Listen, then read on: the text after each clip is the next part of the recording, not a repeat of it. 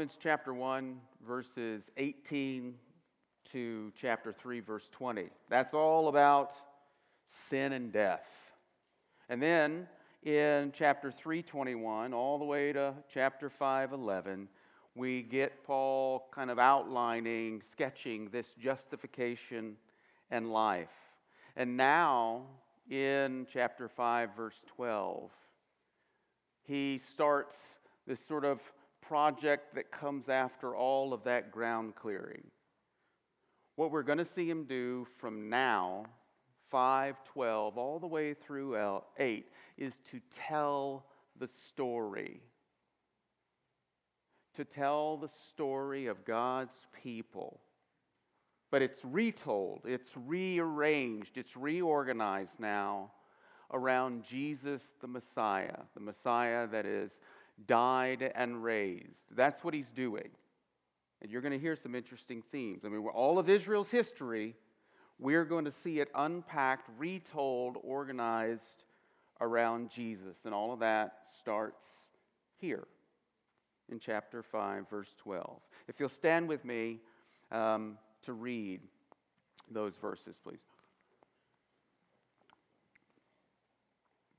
Chapter 5, verses 12 to 17. Therefore, just as sin came into the world through one man, and death through sin, and so death spread to all men because all sinned. For sin indeed was in the world before the law was given, but sin is not counted where there is no law. Yet death reigned from Adam to Moses, even over those whose sinning was not like the transgression of Adam, who was a type of the one to come. But the free gift is not like the trespass, for if many died through one, one man's trespass, much more have the grace of God and the free gift by the grace of that one man, Jesus Christ, abounded for many. And the free gift is not like the result of the one man's sin. For the judgment following one trespass brought condemnation, but the free gift following many trespasses brought justification. For if because of one man's trespass death reigned through that one man, much more will those who receive the abundance of grace and the free gift of righteousness reign in life through the man Jesus Christ. This is the word of the Lord. Please be seated.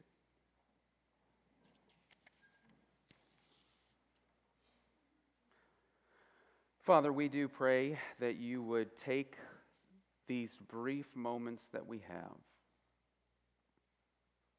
Would you remind us, Father, that this is a supernatural event? That is to say, that you will work through your Spirit to change us through this word. Father, would you please grant to all of us right now in this moment that you change us through this word and that that is the point. Impress that upon us. Father, we trust that you, by this word, you comfort us you convict us. Lord, you comfort us and reshape us. You transform us.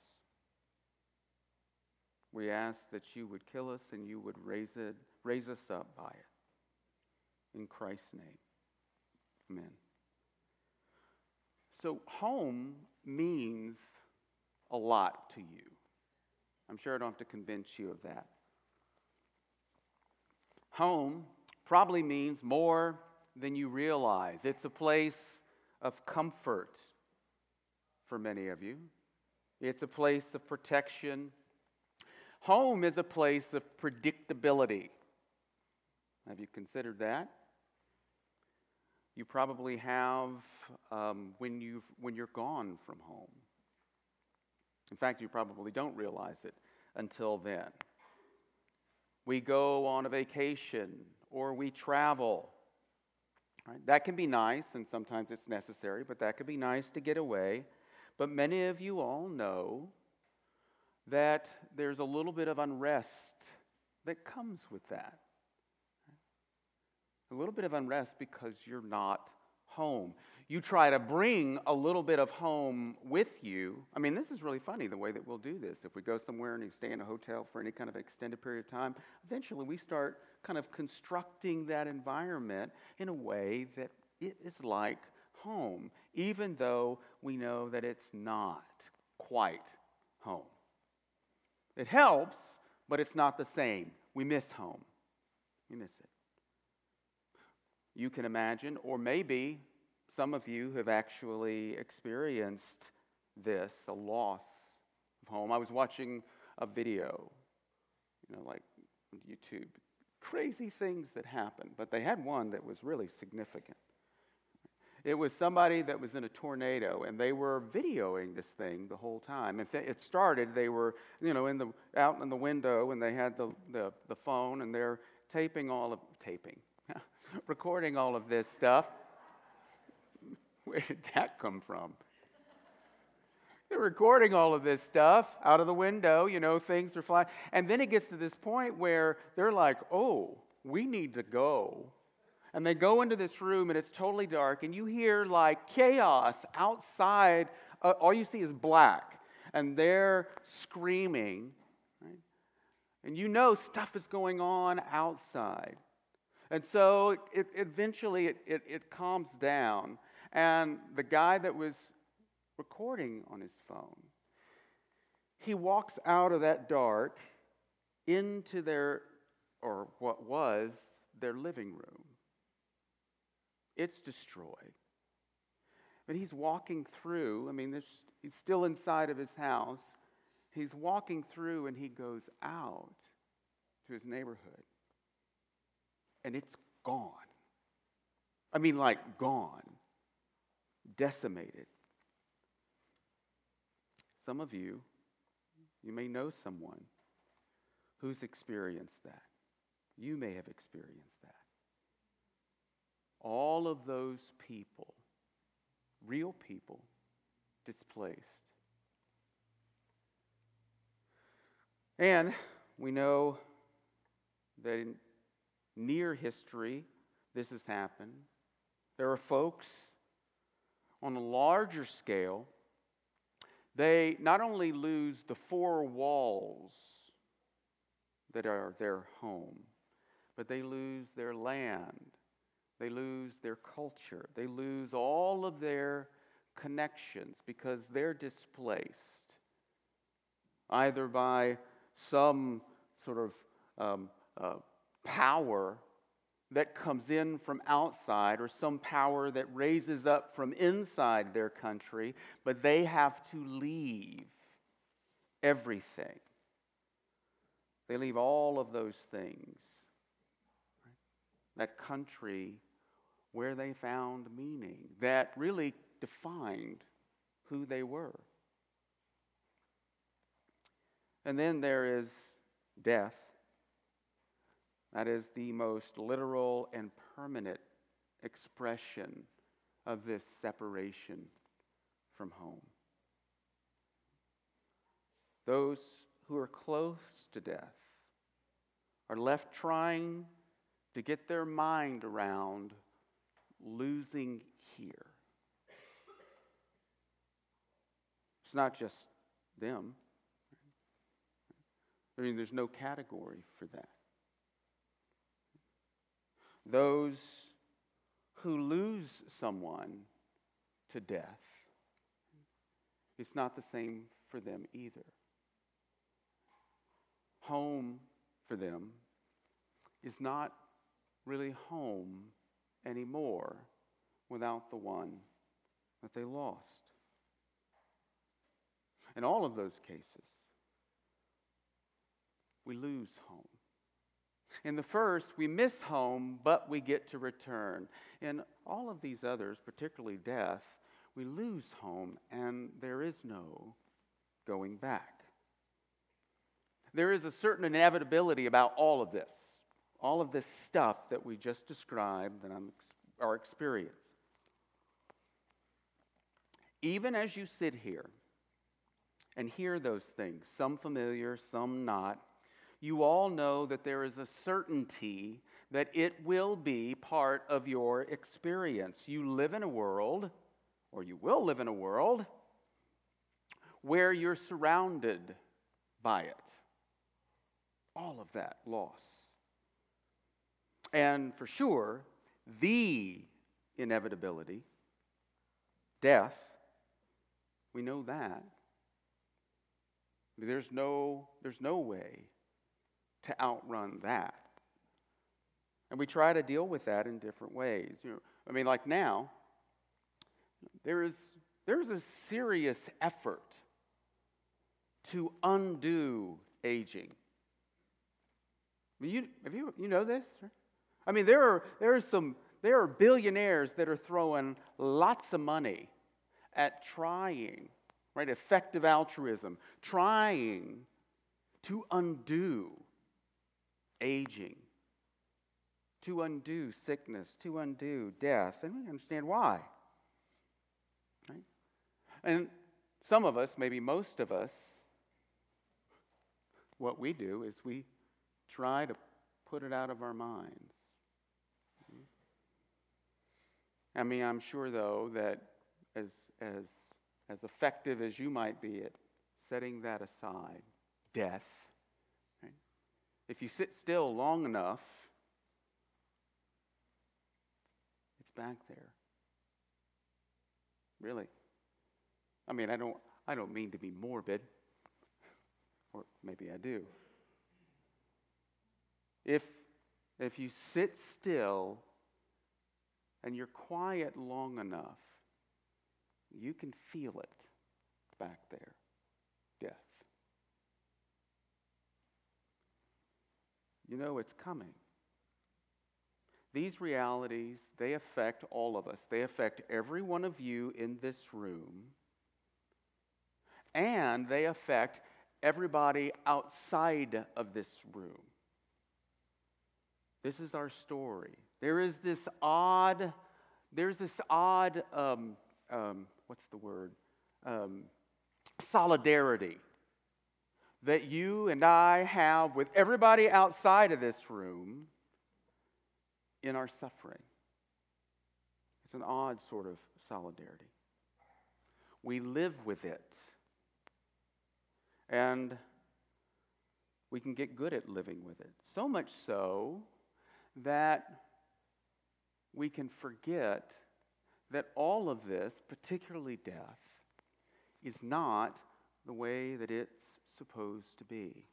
It's easy to forget that. That it isn't the way that it's supposed to be. How do we make sense of this? Well, we make sense of the way that it is, and that it is not the way that it's supposed to be, and that it will be another way. We make sense of all of that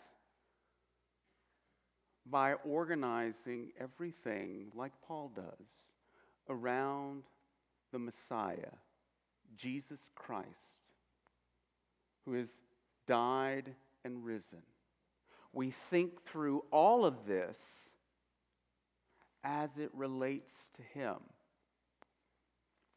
And I think what we'll see today is a starting point for doing that in the way that Paul does it. Now, to give us, give us some, some background, I want us to think about this. We'll get to Romans 5.12 in a second. But I want to give us some background. And that is where all of this stuff starts with Adam. I know we've done this, but we'll do it and we'll keep doing it because it's, it gives us this reminder of how this story goes. God gave Adam a command in the garden. Remember what the command was? Don't eat of the tree of the knowledge of good and evil. This idea of wisdom. Don't reach for wisdom without me, Adam. Don't do it. And the command came with a threat you will die. Right? Easy enough. That command itself expressed the whole point of Adam's existence. It expresses the whole point of your existence. God was saying to Adam, Look to me. Look to me for all that you need. Trust what I say. I created you, I made you. I made you to live in relationship with me. I made you to participate in the purpose that I have for all creation. I made you to rule with me as my sons. I made you to worship me. I made you to cultivate a whole world that glorifies me. With me here. That is your meaning. That's who you are. Trust me to give you all that is good. Believe that I'm a good father. Believe that I'll provide. Believe that I won't hold anything back. That is what that command that God gave to Adam expresses. This was home, communion with God. But Adam and Eve did eat. We know that. You're not su- surprised. They ate. Adam transgressed. He violated the command, the prohibition that God gave, and something horrible happened, something horrific. They are driven out of this garden, this place of communion with God, this temple, which means that they left home, away from fellowship, away from this relationship with God. They lost communion. And that loss of communion, excuse me, and that loss of communion that was death. I mean, many times we'll say, okay, well, what, it doesn't look like what God said happened would happen, that they would die. I mean, if we read on, you know that they do die, right? Physically die, they stop breathing. That seems to happen over and over again. But what we see here is something very important, and it's something that you don't want to miss here. Being pushed out of the garden, out of this fellowship, out of this communion, you need to get that that, that is the immediate reality of death. In fact, what we might say is this not to diminish the significance of death. But maybe we could say this that physical death, really what that is, is this living, like it figure, this living illustration of the deeper reality that has taken place, this loss of communion. Physical death, as significant as it is, as fracturing as it is, probably because it's significant and fracturing, it represents, it points back to this deeper reality of greater significance. Death is alienation from God. That's it that lays behind what Paul is going to say, or begin to say, in verse 12, particularly verses 12 to 14. Paul tells us, with all of this background, Paul tells us that it is through Adam. And get this now. I just told you what happened to Adam. Paul says this and this is kind of a nice nutshell. Through Adam, through one man, through one man, entered sin. Through one man entered sin, and then through sin entered death. Sin and death. Sin and death. Adam single handedly opens the door to these two malevolent characters sin and death. They're like evil powers, sin and death. And their influence is total, is what Paul says. It's total. It's not just confined to Adam and Eve. Death, Paul says, spreads out. It's like this seeping, ugh, that just moves out and infects and invades everything. You. And death spread, it spreads out to all, Paul says, because all sin. And there are a couple of ways to understand that idea that Paul gives here. I mean, he's, he is blowing through this, almost feverishly writing, but this is an important phrase this death spread to all because all sinned. It either means that because death spread to all, that is, Adam transgressed, sin enters, then death enters, death spreads, and because death spreads to all of us, we're all alienated from God. We are all dead.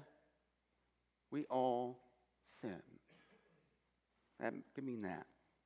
And that would be theologically right. That Paul says this in kind of Ephesians 2. You were dead in your trespasses and sins. This is the idea. It could also mean this that we're included in Adam's sin. That's that important. All sinned.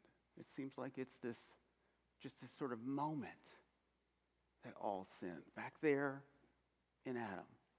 That's the idea.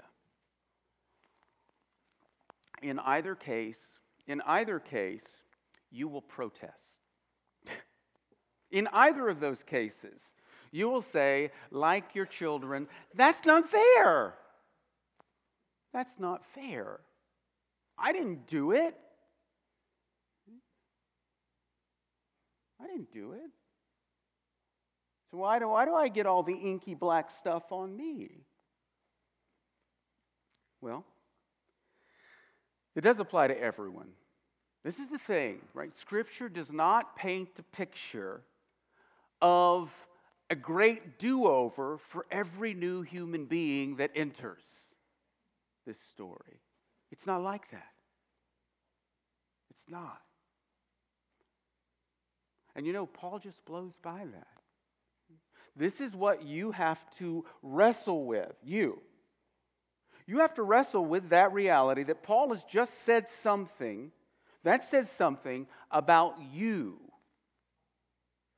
What Adam's what Adam's act means for you. That's what he's doing here. Adam is our representative. He is the head, we're the body. Pay attention to that. He's the head, we're the body.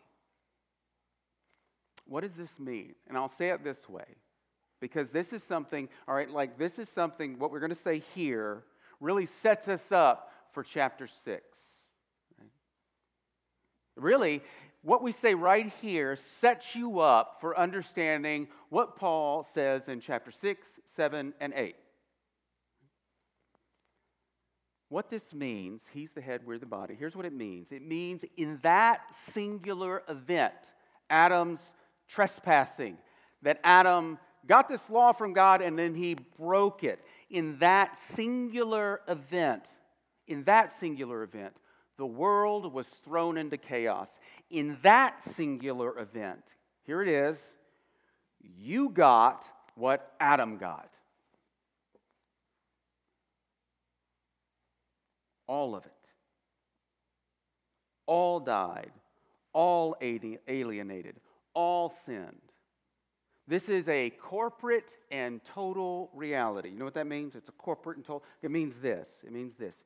Humanity, of which you're included, right, is a united whole. No one is left out. All humanity is in Adam. One man. Oh, one man. That's Paul's language. It's going to be important. And that means a devastating problem for humanity. In Adam, all are locked up in a kingdom of darkness. In Adam, all humanity is locked up in a kingdom where death and sin reign, rule. And this means that sin was already sin before the Mosaic law showed up to give commands and prohibitions. Paul's he needs to make that point. You'll see a little bit later on why that's so important. But he has to pre- he has to demonstrate that right now. Between the direct command to Adam and those direct commands to Moses, in that in that in between time, you notice you didn't have God giving a law, just Adam and Israel, Adam and um, God's people under Moses. But we know sin, that character, was present because death reigned through it all. Death reigned. So here's the punchline there is no way for man to get out get that? If we are all lumped together, locked up in the kingdom of darkness, under the reign of death and sin, then there is no way to get out of it. It is like being underwater, trying to get out of the water by climbing up a ladder that is made of water. It's not going to happen. We're not just at zero. In this one man, all are stuck. In this one man, all are imprisoned. In this one man, all are enslaved. That's the story that Paul is telling in verses 12 through 14 as he reflects back on what happened in Genesis 3. Adam is our representative, and in that singular event, Adam's trespass it marked the entry of all humanity into sin and death. And then you have this little phrase that is the good news. And it's like a throwaway line. And by the way, if you have difficulty with uh, chapter 5, verse 12, if it's like you go like, I don't know how this stuff fits together, that's why I'm talking about it like this. Because in verse 12, Paul just stops and he starts explaining stuff and he doesn't come back to it again until verse 18. But he has this little throwaway line at the end of verse 14, saying all these things about Adam. He says, the one man, Adam, and the impact that the one man had on all humanity, guess what? He prefigured. He points ahead to another. He points ahead to someone greater. He points ahead to one man who will also impact humanity Adam and Christ. That's what Paul starts telling now the story of Adam and Christ. Paul is now reading the story of Adam through the lens of Jesus. He already did that with Abraham, he's doing it now with Jesus. He brings these two together. One man, Adam, and the one man, Christ. And they're not equal opposites. I want you to notice that. They're not equal opposites. It's not merely that you have Adam, and then Jesus sort of brings our account to zero. That's not really what Paul is after. He holds them up side by side to show us. There is a similarity, but there is a huge contrast between Adam and Christ, between the trespass and the gift. That's what he has to say. In Adam's trespass, Paul says, many die. In Adam's trespass, many die. But that's met with more, something greater. And what it's met with, and this is the way that you could say it, what Adam's trespass, through which many die, it's met with this gracious gift of God. Gracious gift of the Father in the gracious act of Jesus Christ. And you know what happens? You know what comes through that one man, Jesus Christ, his gracious act? What comes through is this overflowing, overabundance of grace. That's what flows through that. Through the one man's trespass, many die. Through the one man's gracious act, grace. Tons and tons, infinite grace. And it overflows to many. And Paul adds to this in the one man, what came from his sin, his trespass?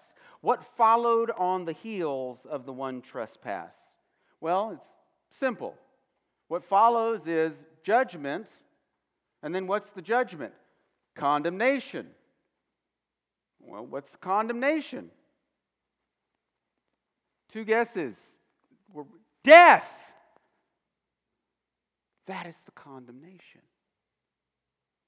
Judgment follows the one trespass and brings condemnation, which is death.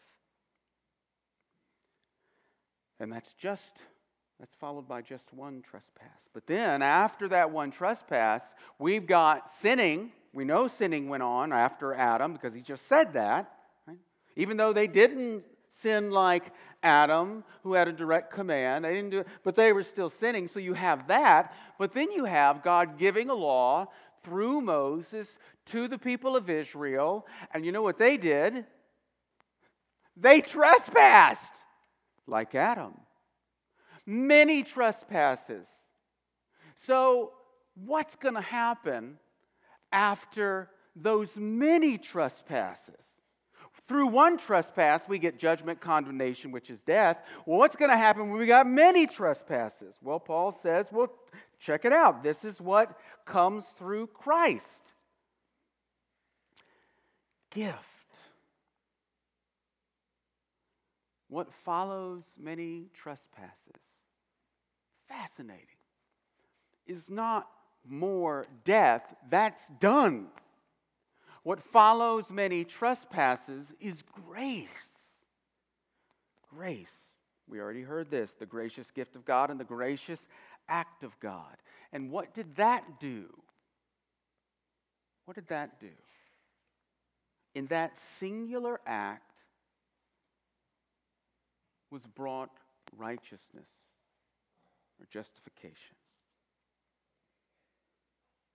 That singular act produced something.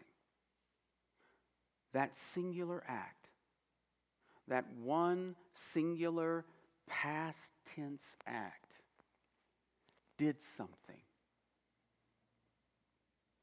It produced a new people, a unified whole you might say, one new man. It produced a people delivered. It produced a people forgiven. It produced a people right with God. It produced a people dwelling with God. These are not equal opposites. through the one man, you have death coming to many.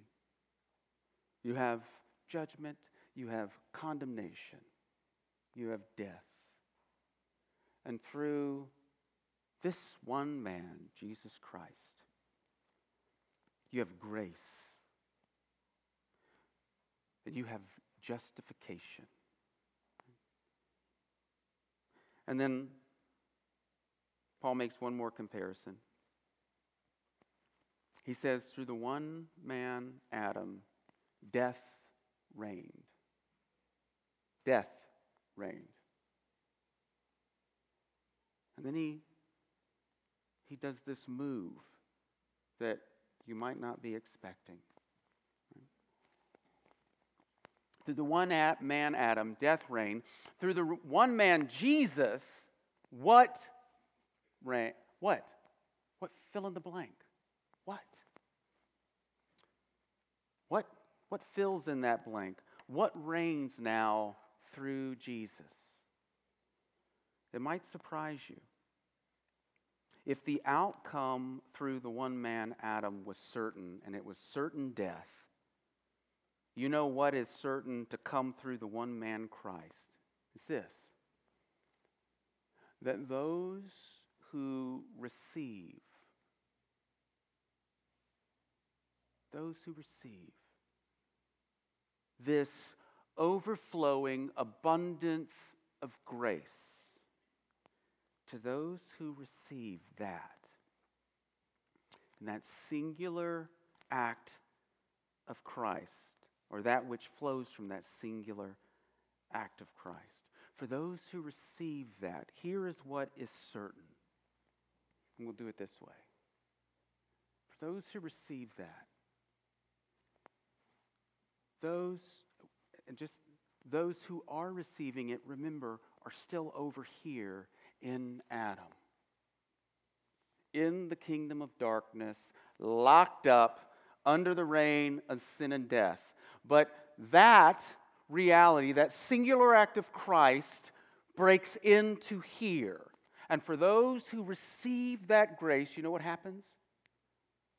They step, oh, oh dear.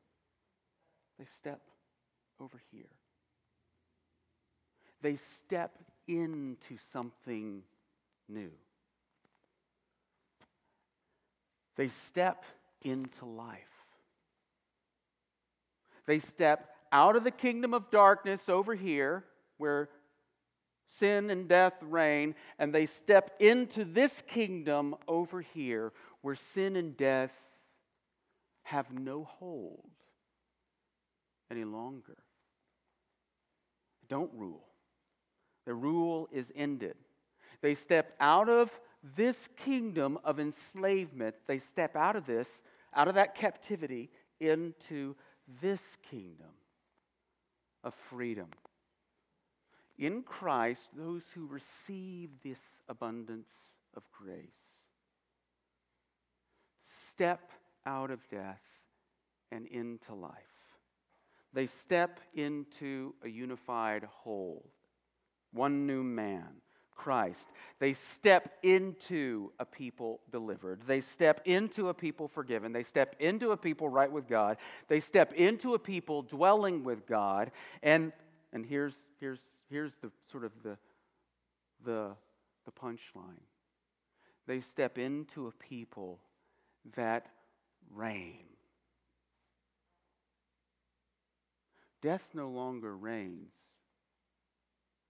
It is those people who have received this abundance of grace through that singular, gracious act of Jesus Christ. They reign. restored, transformed. We'll see this.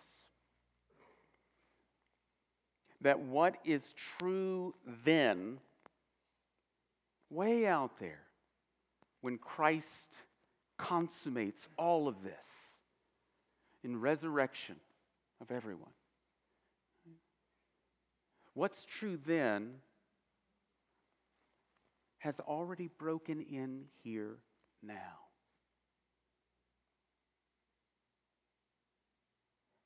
If, if you're in this kingdom over here, you know what that means? That means that already this responsibility to rule already has started.